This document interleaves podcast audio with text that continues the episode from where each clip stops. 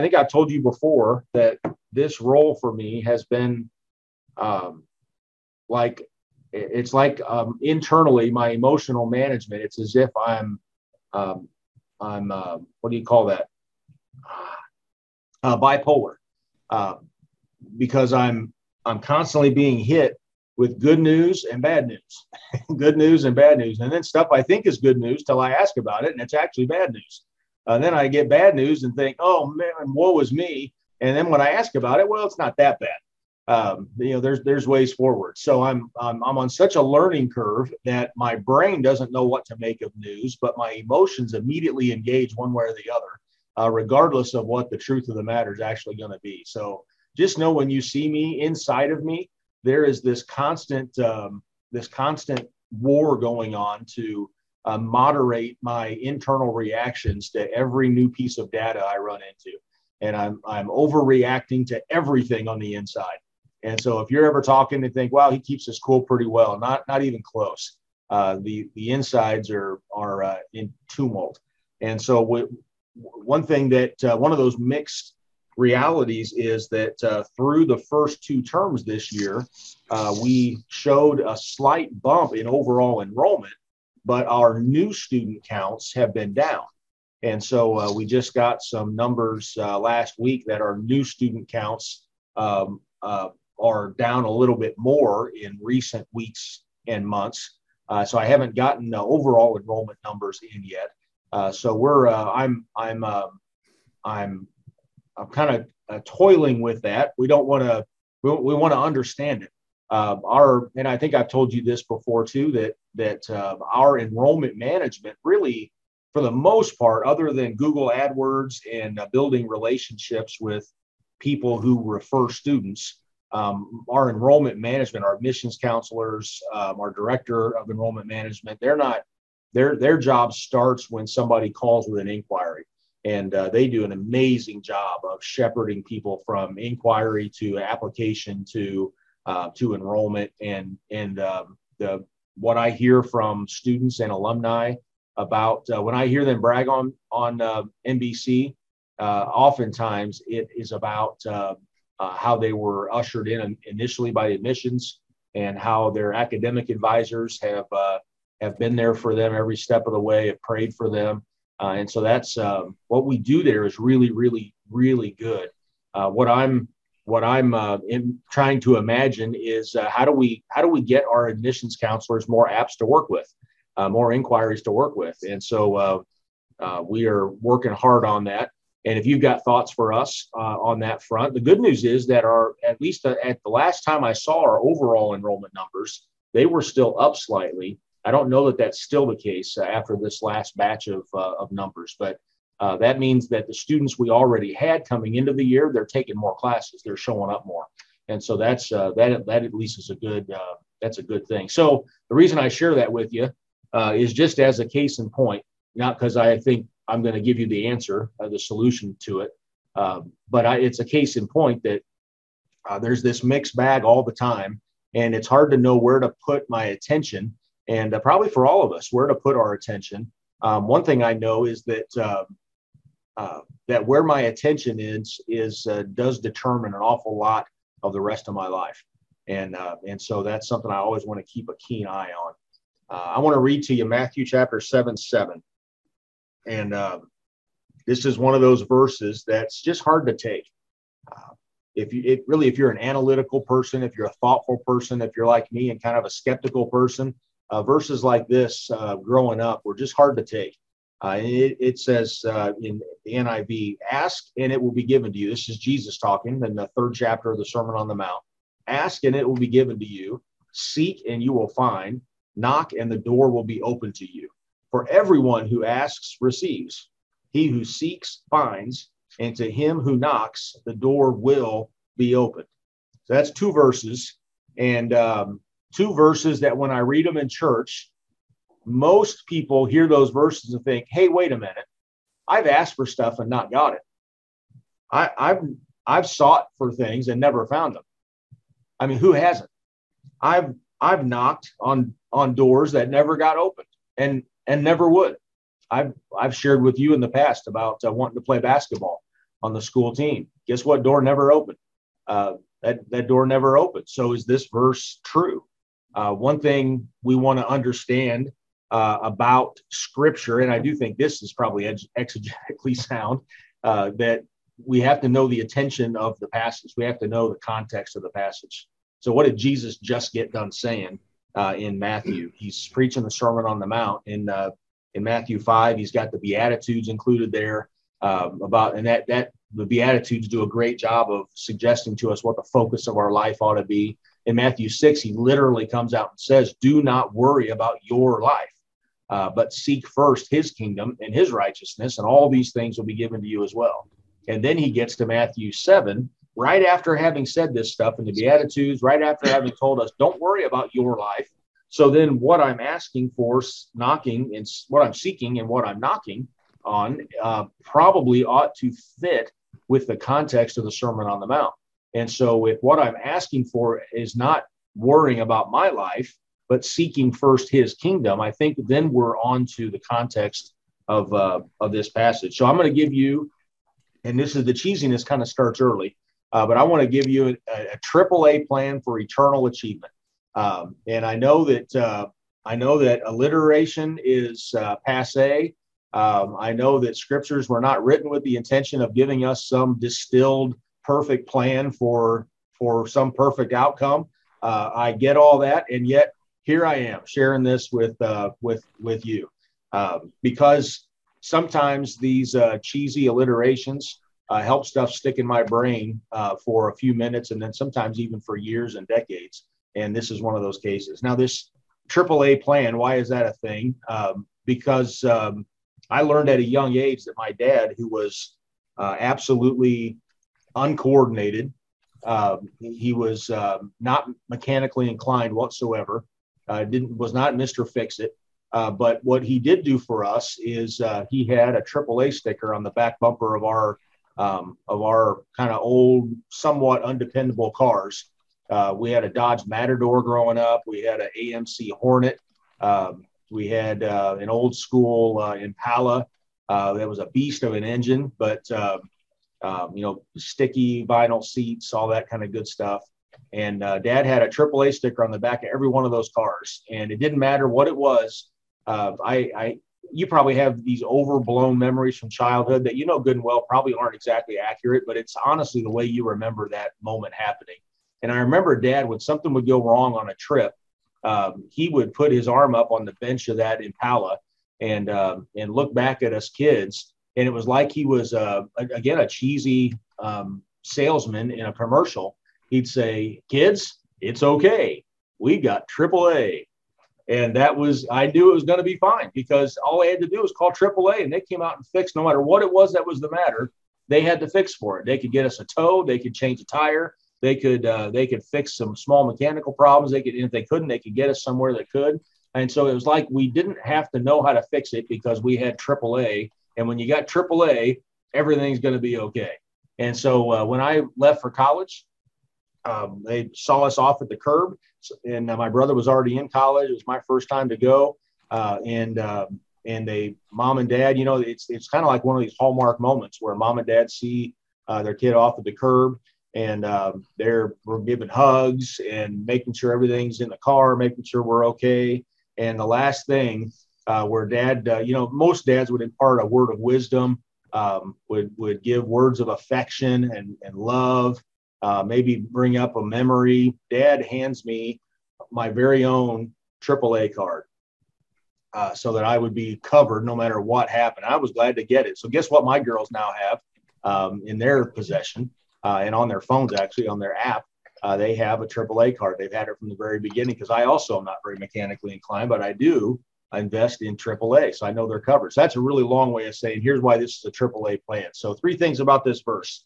Uh, first of all, the attention of the verse. I already talked about that. Uh, the attention is very much not our life, but God's kingdom. And with what we're asking for, seeking, and knocking is not is not temporary, but eternal, and not self-focused, but kingdom-focused. That's the that's the context of this verse. And so there are times when I don't get the particular thing I ask for, but I'm becoming increasingly convinced of this as I age that God always uh, God always either gives me what I ask for or something better. And and I, as of yet in my life, I've never had that disproven. And, I, maybe in eternity, I'll find out. Wait a minute, that was all wet. Um, but I'm I'm convinced that if I am kingdom focused and I'm e- e- eternal in my interests in my in my uh, ask, that um, I'm always either getting from God what I ask for or something better. Uh, and what God has for me is always better than anything I could imagine uh, to ask for. Uh, so the attention of this verse is key. Second, what is the what is the uh, attitude of this verse? Well, it doesn't say ask and maybe God will get around to doing something for you. That's that's close. Uh, it says no, ask and it will be given to you.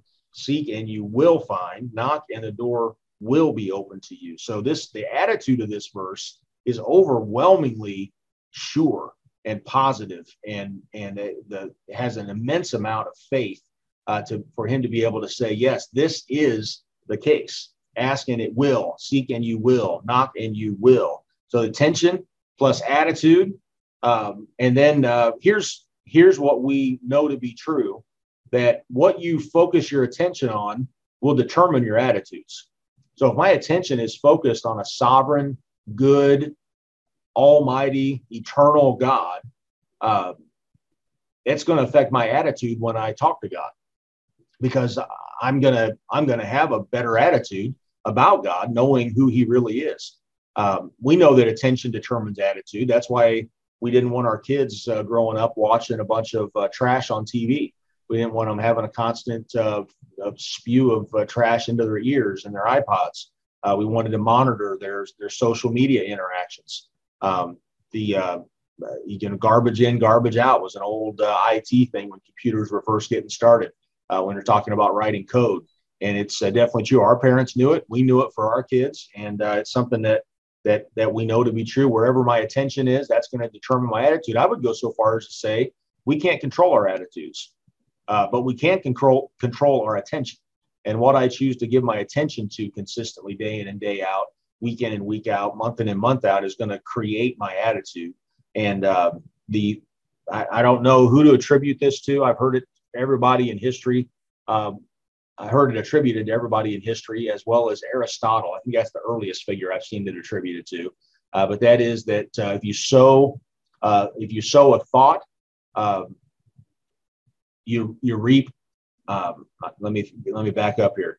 If you sow a thought, you reap an attitude. If you sow an attitude, you reap an action. If you sow an action, uh, you reap a habit. If you sow a habit, you reap a character. If you sow a character, you reap a destiny. And uh, that's quite a line there. Uh, but I think there is uh, there is quite a bit of cause and effect there. So the attention of this verse will produce an attitude, and that attitude in turn will produce action. Uh, this is not a passive verse. Asking, seeking, and knocking are not passive things. Uh, when we wait upon God, I've heard people testify to waiting upon God over the years, and I wondered uh, what what do they mean by that. Um, I'm convinced that waiting upon God is not passive; it is extremely active. What do we call the people who's doing who are doing all the work in a restaurant? Waiters. Uh, they're waiting on us. Uh, that means they're serving us. When I'm waiting on God, I believe that means very much that I'm serving Him uh, and and I'm attending to uh, the needs of His agenda, His purpose, His kingdom, um, and and that is uh, that is key here for us to see the asking, the seeking, and the knocking, not as passive waiting, not as passive, um, passive, but as active. Waiting upon God is not just sitting, hoping God will do something. Is actively serving God and doing what He puts in front of us to do. Uh, so, and then trusting Him uh, to do His part. And and uh, one thing that I told church boards during uh, the anxious days of pastoral transitions is that uh, our job is to hustle and obey, and God's job is to provide. And God's really good at his job.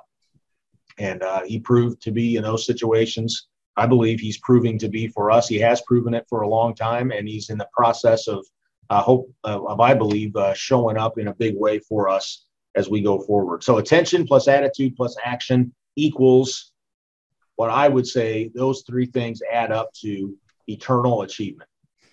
Uh, that if we if we can keep our act, attention focused where it needs to be, I think Sermon on the Mount is a great way to get our attention refocused. Um, it reminds me when I go back and read the Sermon on the Mount during these days that uh, what I'm up to is not about me. It's not about Nazarene Bible College. It's about why I was created, and it's about why God brought Nazarene Bible College into being. And sometimes, if I get my attention on on uh, uh, getting my job done, if I get my attention too much on saving the school, I can begin to get just a little bit off mission. And the way to save the school isn't isn't by putting the school first. The way to save the school is to is to put the mission of the school first. And those are that's a that's a little bit of shift that uh, church people struggle with on church boards and in church leadership, and it's one that I want to make sure I don't struggle with in this role. But I know that if if uh, this if I'll, I'll pay attention to this verse, it will get my attention, my attitudes, and my actions calibrated, and it will set me up to over time uh, be one who achieves for eternity what I was here to achieve, whether I'm ever a success or seen as a success in this life, uh, whether the answers come in this life or not. Hebrews 11 is a great um, is a great uh, lesson for me because I'm I'm fairly impatient. I want to see cause and effect. Uh, but the people that are listed in that passage, it's like a hero, faith heroes hall of fame. And then it says, none of these received what had been promised. So they gave their whole life to something they never got to see the payoff. So if not for eternity, uh, we ought to really pity all those people uh, who were promised something. They gave their whole life to it and they never got it, never got to see it um, come to fruition. Um, I think um, great organizations, great movements are composed of people who don't always have to see the payoff, uh, but they're willing to give their whole life to some to something that they believe in so deeply. Uh, they they are uh, determined uh, to make their full investment and trust. They trust God enough uh, to make it count, and that's a that's a pretty good way for us to live. attention plus attitude plus action equals achievement. So let me uh, a good end of sermon, a good end of sermon uh, story uh, or or poem uh, embodies the principles of the message. And so uh, I warned you ahead of time. This is cheesy, so I don't want to hear any any. Uh, well, actually, I don't mind hearing complaints. I, that might be kind of fun, but uh, this no audible groans, please, until I'm finished. Uh, and you've probably heard this before. A tale of two frogs. Two frogs fell into a deep cream bowl. One was an optimistic soul, the other took a gloomy view. I'm going I will drown, he cried, and so will you. So with a last despairing cry, he flung up his legs and said goodbye. But the other frog, with a merry grin, said, I can't get out, but I won't give in. I'll swim around till my strength is spent, and having tried, I'll die content. Bravely he swam till it would seem his struggles began to churn the cream. On top of the butter, he finally stopped, and out of the bowl, he happily hopped. What's the moral? It's easily found. If you can't get out, keep swimming around. So I'm quite confident that your life has now been changed by this uh, by this three points in a poem message. Um, as crazy as this sounds, uh, it comes back to me quite often to keep kicking. Uh, and for as dumb as this little poem is, uh, I remember it quite often. Like I don't want to be the one that just gives in. Uh, I want to keep kicking, and and I mean over and over and over again in my life. When I keep kicking, God gets me to something better. He gets me to something good. And uh, there's there's uh, I want to be one of those people that even if even if I'm I'm not going to make it, I'm going to go down kicking. And um, and I just believe that that's the spirit of this organization. And uh, I believe God always has um, always has a future for a people who honor Him and are all in for His cause. And I believe that's the case uh, for us.